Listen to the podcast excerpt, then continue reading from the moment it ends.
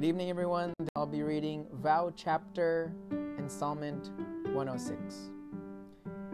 Shinichi had planned to visit Brazil in 1974, but misunderstanding and prejudice toward the Soka Gakkai in Brazilian society led him to being denied a visa, and he ultimately had to cancel his trip. The SGI Paraguay Music Corps, hoping to perform for Shinichi and convey the spirit of the Paraguayan members, were already on their way to Brazil. Unfortunately, they were also refused entry, but they were able to travel by bus to the Iguazu Falls, a famous tourist destination near the Brazilian border. Let's play here, they decided. Our hearts are sure to reach Sensei. They performed with all their might, competing with the thunderous roar of the waterfall. Ten years later, in 1984, Shinichi finally visited Brazil for the first time in 18 years. The SGI Paraguay members who traveled there for the occasion, their hearts dancing with joy, had enthusiastically sung the Paraguay headquarters song for Shinichi.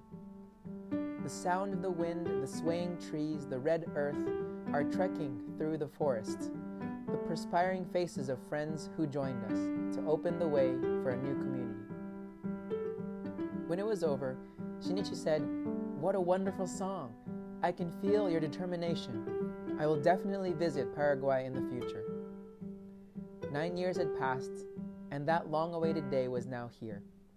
At the friendship evening, Shinichi applauded wholeheartedly after the performances by the music corps and the fife and drum corps and said, Thank you, our hearts have resounded as one. In the 21st century, I hope that you, the youth, will carry on the legacy of our pioneering members and freely soar into the skies of your mission. Please surpass me when you do, the current of Kosen Rufu will become a mighty flowing river, nourishing the entire world. On February 22nd, Shinichi visited Paraguayan President Andres Rodriguez at the presidential palace and presented him with a long poem entitled The Flow of the Great River of the People.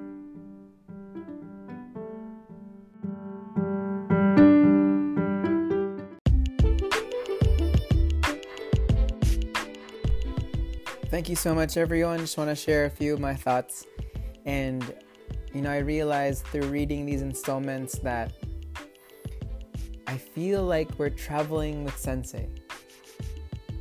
And, you know, even though it's 2020 with COVID 19 around the world, I really want to go back to America. I really want to travel. I, I want to see, you know, other parts of the world. But thanks to reading these installments, I feel like I'm traveling and I'm traveling with Sensei and thanks to you know these installments we're able to really see you know exchanges that sensei had and not only traveling to different countries but to different times right? This is like 1984 and so i'm pretty i'm pretty amazed that we're able to to have this kind of going back in time with sensei. And in this particular installment, I remember actually hearing about this trip where Brazil didn't allow Sensei into the country because they didn't understand um, what Soka Gakkai was and what kind of entity it was.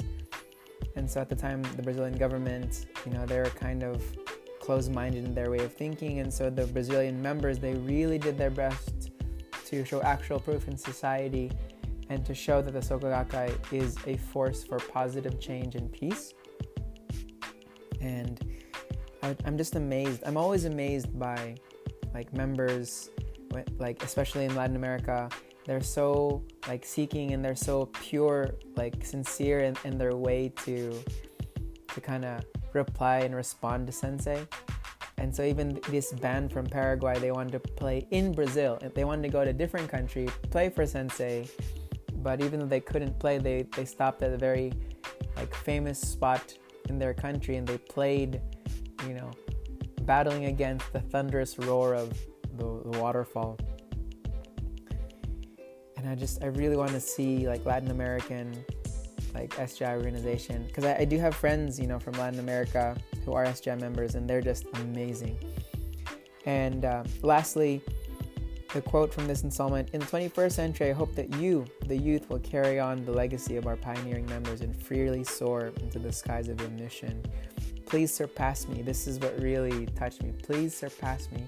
And I know that the mentor disciple relationship, like we're supposed to not, you know, follow sensei, just follow sensei. We're supposed to share his spirit and surpass sensei. And I mean, he has written hundreds of books, given, you know, dozens of lectures, visited so many countries. But even then, he believes that we can surpass his own efforts. And so I really feel it's it's our responsibility to believe in our own potential because it is that vast. Our life is the universe. And so, I mean, I struggle with this myself very much. And so, with my morning evening daimoku and gongyo, I really want to harness this power of the universe and do much, much more than I think I'm capable of. Let's continue to challenge together.